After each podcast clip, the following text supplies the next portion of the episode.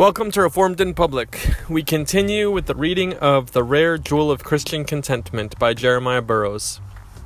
This work is considered public domain. eleven. But there is still another reasoning with which many murmuring hearts think to feed their humor. They say, if I never had been in a better condition, then I could bear this affliction. If God had always kept me in such a low condition, I could be content. Oh, but there was a time when I prospered more, and my hands were full, and therefore now it is harder for me to be brought low, as at present. Perhaps a man had five or six hundred a year, but now has had nothing for a great while. If that man had not been born to so much, or had never prospered in any higher degree than he is now, the affliction would have been less. Perhaps he has some money and friends to live on. But if he had never been in a higher condition, he would have not ha- he would not have accounted it so great a thing to have been without it now. This many times is our greatest wound, that once we were in a better condition, but it is the most unreasonable thing for us to murmur upon this ground of any. one. For is your eye evil because God has been good to you heretofore? It is a bad thing for us to have our eye evil because God is good to others, but to look upon our condition with an evil eye now because God was once good to us. Has God done you any wrong because he was formerly more good to you than he was to others? two. Did God give you more prosperity before? It was to prepare you for affliction. We should look at all our outward prosperity as a preparation for afflictions. If you had done so, then it would not have been so difficult for you to endure afflictions now. If, when you had great wealth, you made use of the mercy of God to prepare you for your afflicted state, then the change of your estate would not be so grievous. Every Christian should say, have I wealth now? I should prepare for poverty. Have I health now? I should prepare for sickness. Have I liberty? Let me prepare myself for imprisonment. How do I know what God may call me to? Have I comfort and peace now in my conscience? Does God shine upon me? While I have this, let me prepare for God's withdrawing from me. Am I delivered from temptations? Let me prepare now for the time of temptations. If you would do so, the change of your condition would not be so grievous to you. Sailors who are in a calm prepare for storms. Would they say, if we never had cal- calms, we could bear storms? But we have had calms so many years or weeks together, that this is grievous. In your calm you are to prepare t- to storms, and the storms will be less. You should reason quite contrary to what you do, and say, now I am in an afflicted condition, but blessed be God, I was in a comfortable condition, and blessed be God that he was before with me in his mercy. This one consideration may help murmuring hearts. Do you murmur because once you were better? Know that God was before with you in mercy, and you should rather think thus: I have lived for these many years, perhaps forty years or more, in a comfortable condition. I have lived in health and peace and plenty. What though the remaining part of my time should have some sorrow and affliction? The Lord has granted to me a comfortable sunshine all the day long towards evening, and what if at seven or eight o'clock at night it begins to rain? Let me thank God I have had such fair weather all day. If you are on a voyage and you have a comfortable wind and very fair weather for many months together, what if you have a little storm when you are within sight of land? Will you murmur and repine? Oh now, but you rather bless God that you have had such a comfortable voyage so long. Oh, this consideration would help us all.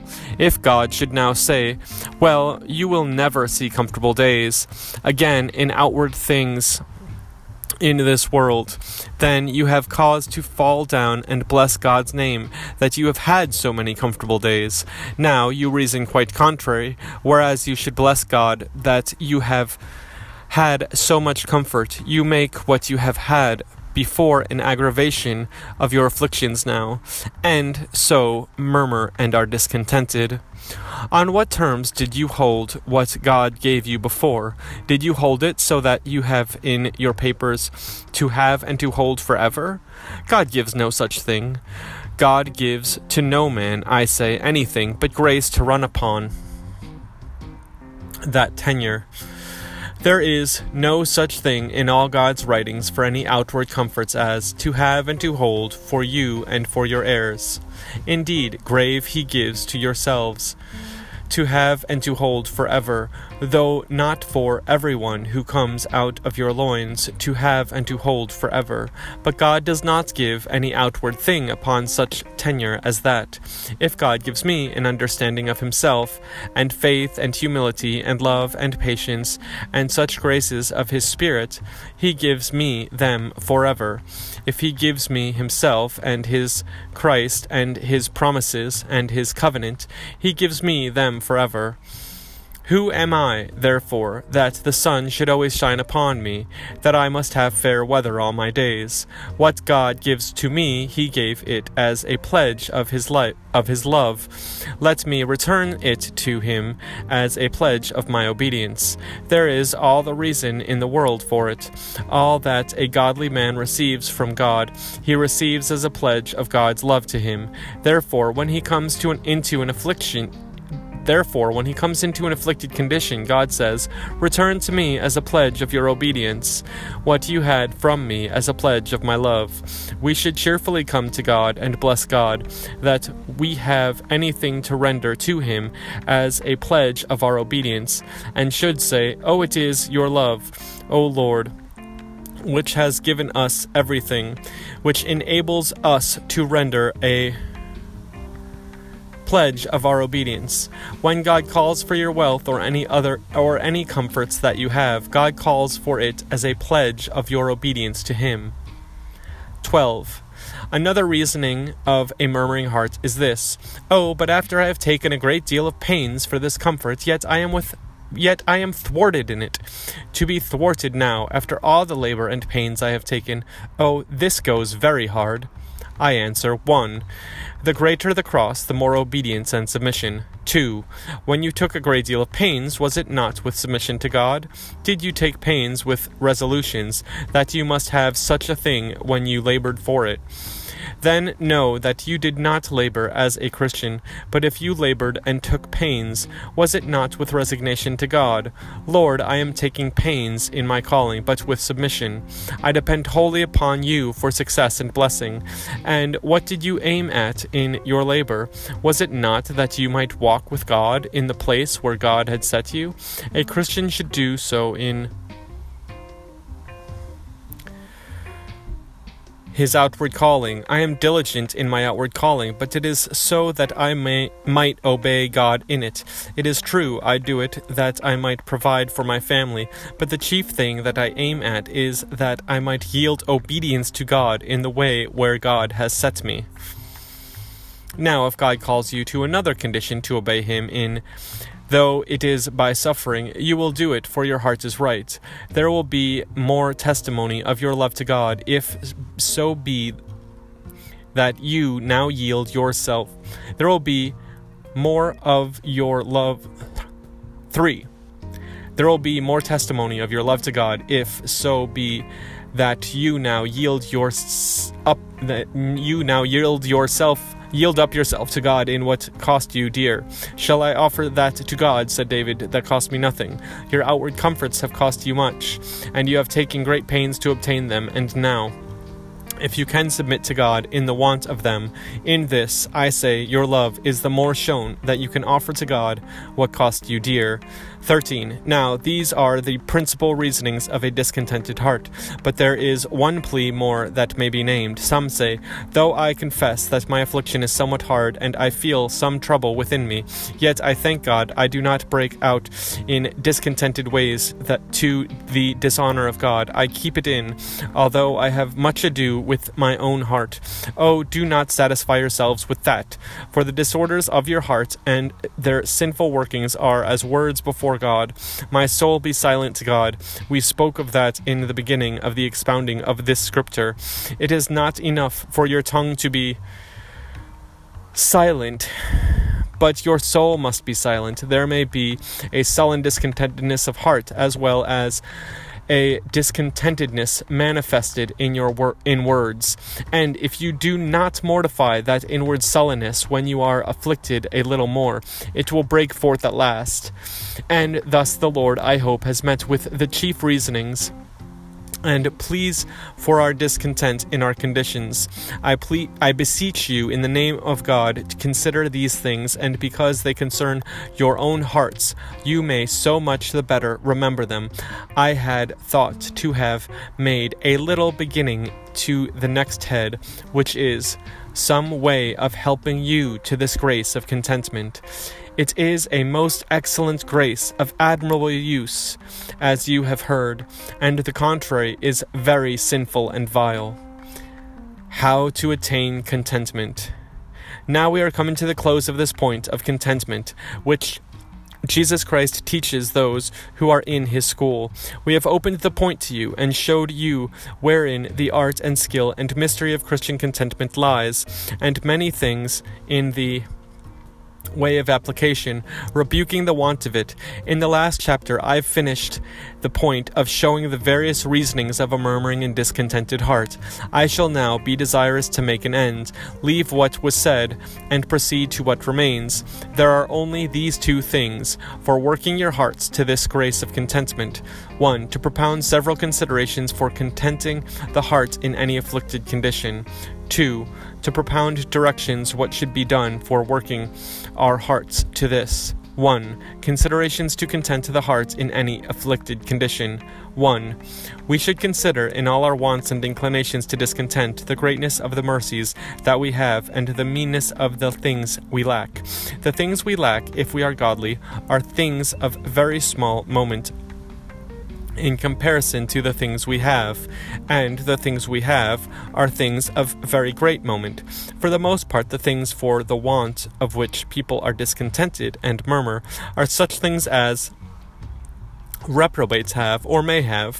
Why should you be troubled so much for the want of something which a man or woman may have and yet be a reprobate? As that your wealth is not so great, your health not so perfect, your credit not so much.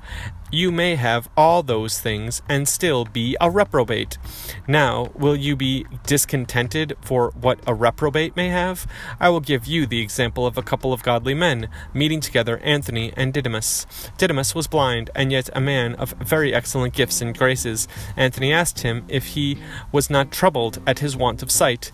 He confessed he was, but he said, should you be troubled at the want of what flies and dogs have, and not rather rejoice and be thankful that you have what angels have? God has given you those good things that make angels glorious. Is it not that enough for you, though you lack what a fly has? And so a Christian should reason in the case, and so a Christian should reason the case with himself. What am I discontented for? I am discontented for what I am discontented for want of what a dog may have, what a devil may have, what a reprobate may have. Shall I be discontented for not having that, when God has given me what a- makes angels glorious? Blessed be God, says the apostle in Ephesians one. three. Who hath blessed us with all spiritual blessings in heavenly places. It may be you have not such great blessings in earthly places as some others have. But if the Lord has blessed you in heavenly places, that should content you. There are blessings in heaven, and he has set you here for the present, as it were in heaven, in a heavenly place, the consideration of the greatness of the mercies that we have, and the littleness of the things that God has denied us, is a very powerful consideration to work this grace of contentment. Two, the consideration of that God is beforehand with us, with his mercies, should content us. I spoke of this as an aggravation of our discontent, but now I shall use it as a consideration to help us to contentment. You lack many comforts now, but has not God been beforehand with you heretofore? Oh, you have had mercy enough already to make you spend all the strength you have, and time you shall ha- live to bless God for what you have had already. I remember reading of a good man who had lived to fifty years of age and enjoyed his health for eight and forty years exceedingly well, and lived in prosperity. But the last two years his body was exceedingly diseased. He had the strangury and was in great pain, but he reasoned the case with himself thus: O Lord, you might have made all my life a life of torment and pain, but you have left me to have eight and forty years in health. I will praise your mercies for what I have had, and will praise your justice for what now I feel. Oh, it is a good consideration for us to think that God is beforehand with us in the way of mercy. Suppose God should now take away your wealth from some of you who have lived comfortably for a great while. You will say that aggravates our misery, that we have had wealth, but it is through your thank- unthankfulness that it is, it does so. We should bless God for what we have had, and not think that we are worse because we have had thus and thus. We might always have been miserable who has, who have no other great aggravation of his misery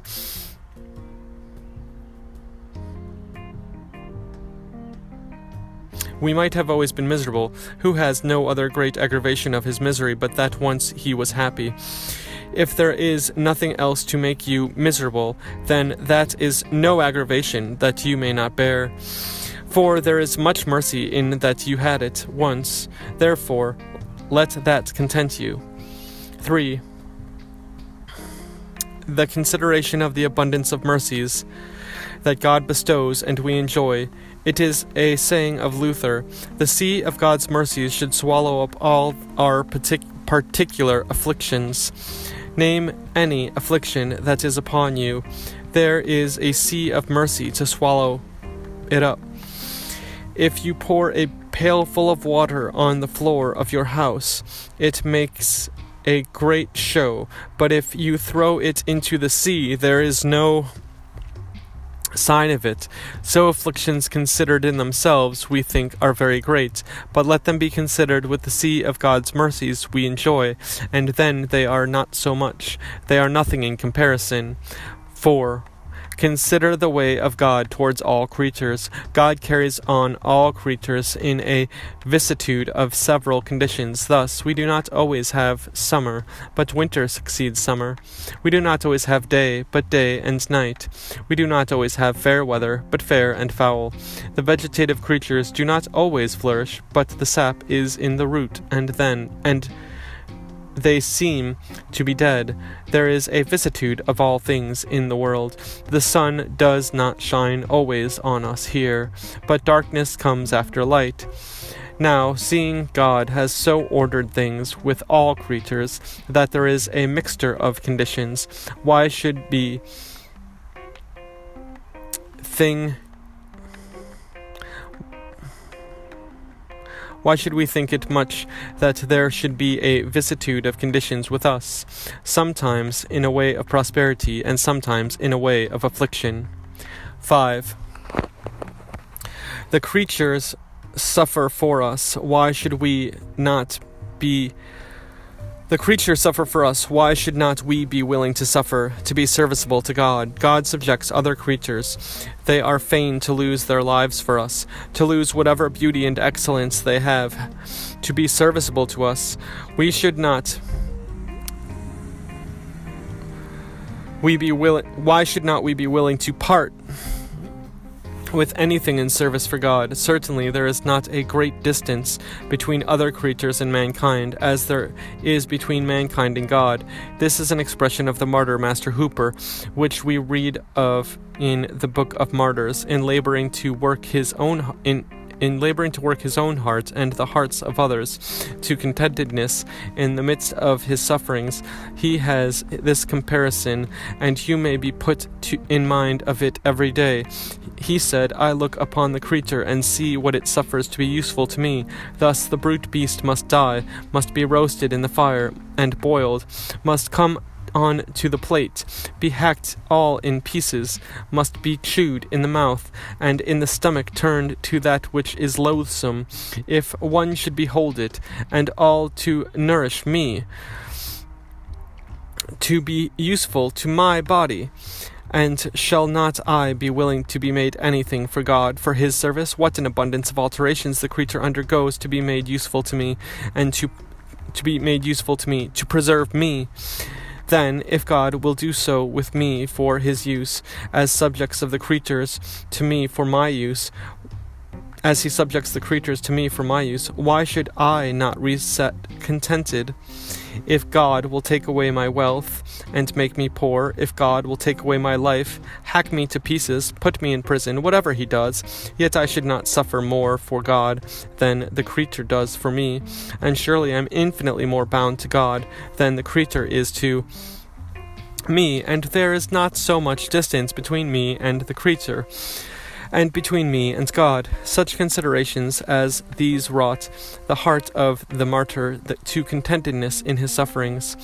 And every time the creature is upon your plates, you may think, "What? Does God make the creature suffer for my use, not only for my nourishment, but for my delight? What am I, then, in respect of the infinite God?" six. Consider that we have but a little time in this world. If you are godly, you will never suffer except in this world. Why do but shut your eyes, and soon another life is come? As that martyr said to his fellow martyr, "Do but shut your eyes," he said, "and the next time they are opened, you shall be in another world." When he was banished, Athanasius said, "It is but a little cloud, and it will be over, notwithstanding soon. These afflictions are but for a moment. When a sailor is at sea, he does not think it much of if a storm arises, especially if he can see the heavens clear beyond it. He says, 'It will be over soon.' Consider we have not long to live. It may be over before our days are at an end. But supposing it should not, death will put an end to all. All afflictions and troubles will soon be at an end by death." seven. Consider the condition that others have been in who have been our betters. We made some use of this before to show the evil of discontent. But further, it is a mighty argument to work on our hearts a contentedness in any condition. You may You many times consider who are above you, but consider who are under you. Jacob, who was the heir of both Abraham and Isaac, for the blessing was upon him, and the promise ran in him, yet was in a poor, mean condition. Abraham, his grandfather, was able to make a kind of army of his own household, three hundred, to fight with a king, yet Jacob, his grandchild, goes over Jordan with a staff, and lives in a very poor and mean condition for a long time. Moses might have had all the treasure in Egypt, and some historians say of him, "Pharaoh's daughter adopted him for her son, because Pharaoh had no heir for the crown, and so he was likely to have come to the crown." Yet what a low condition he lived in when he went to live with Jethro, his father-in-law, forty years on end. Afterwards, when he returned to Egypt with his wife and children and all that he had, he had only one beast to carry him. He went back to Egypt from his father-in-law in a mean condition, and we know how Elijah was fed with ravens and how he had to shift for his life from time to time and run into the wilderness up and down. And so Elisha, he was many times in a low condition. The prophets of God were hid in a cave by Obadiah, and there fed with bread and water, and the prophet Jeremiah put into a dungeon.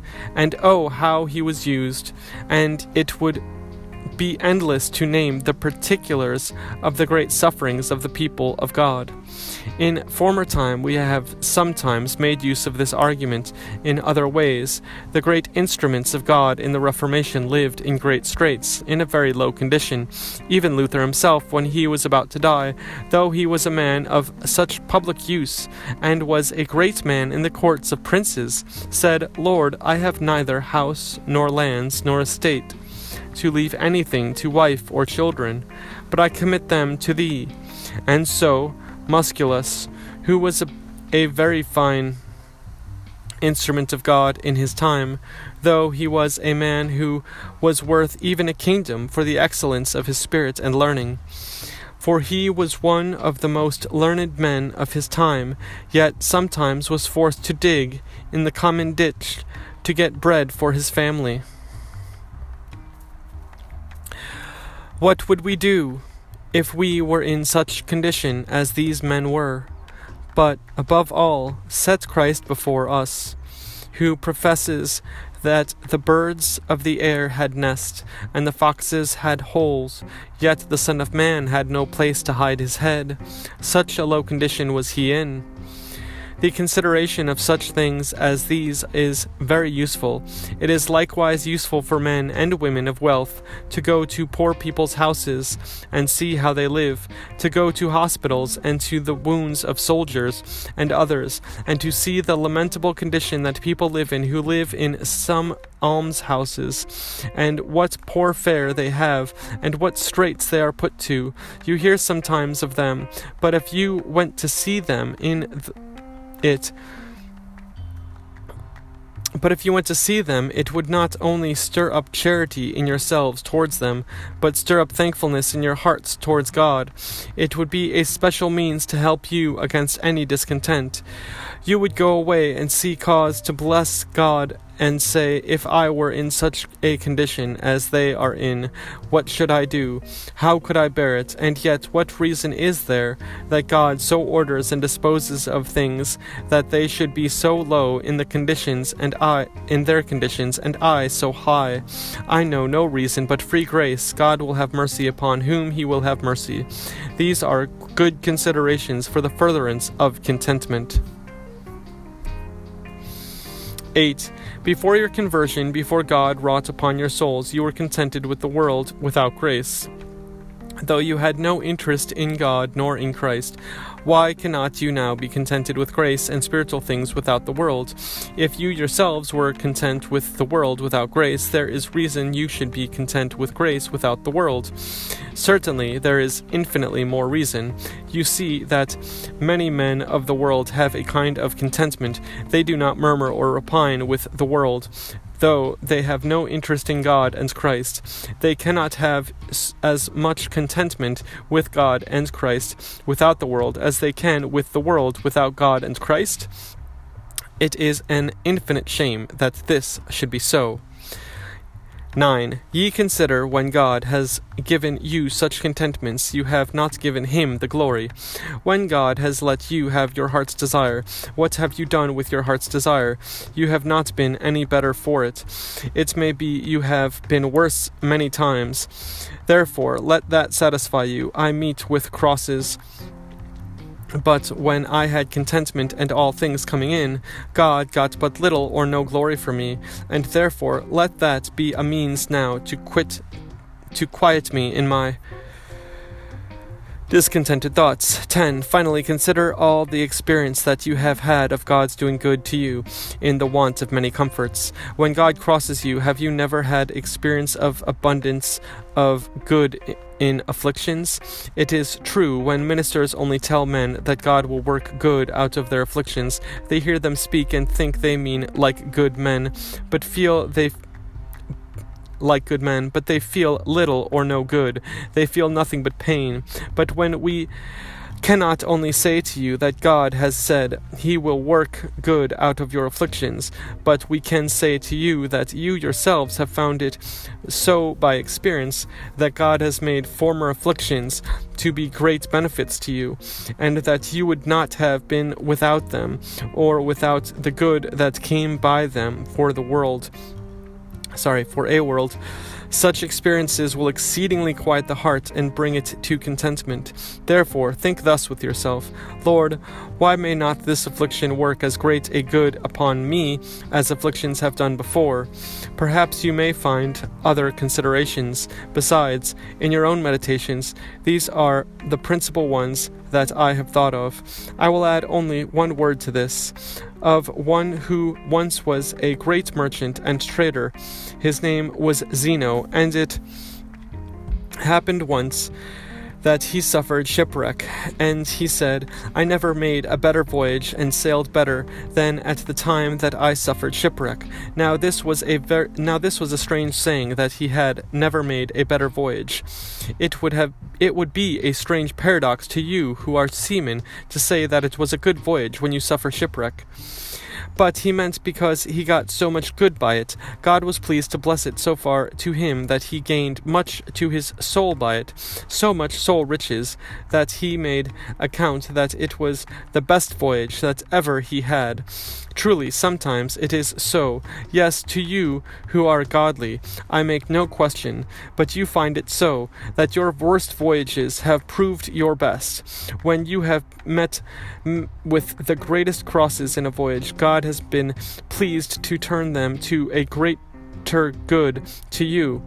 In some other way, it is true, we may desire crosses that they may be turned to other advantages, but when God in his providence so orders things that you meet with bad voyages, you may expect that God will turn them to a good, greater good, and I do not doubt but that those who have been exercised in the ways of godliness any long time have abundant experiences which they have gained by them.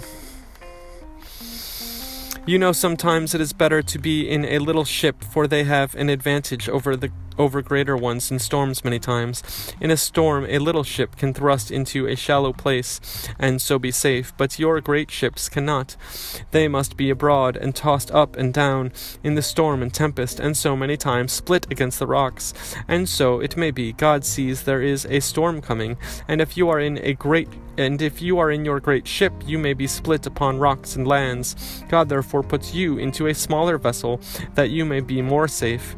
We will lay aside speaking of those considerations now, but I would not have you lay them aside and put them out of your thoughts, but labor, those especially that must most concern you, to make use of them in a needful time, when you find any discontentedness of spirit arising in you. The main thing that I intend by way of appliance is to propound directions, what to do for helping our hearts to be What to do for helping our hearts to contentment. For as for any consider further considerations, we have already spoken largely of them, because we have opened most things in showing what the lessons are that Christ teaches men when he brings them into his school to teach them this art. I say we have spoken there of such special things that are most considerable for helping us to this grace of contentment. Therefore now, all that I shall further do about this point will be given, will be the giving of some directions, what course to take, that we may come to attain this grace of contentment.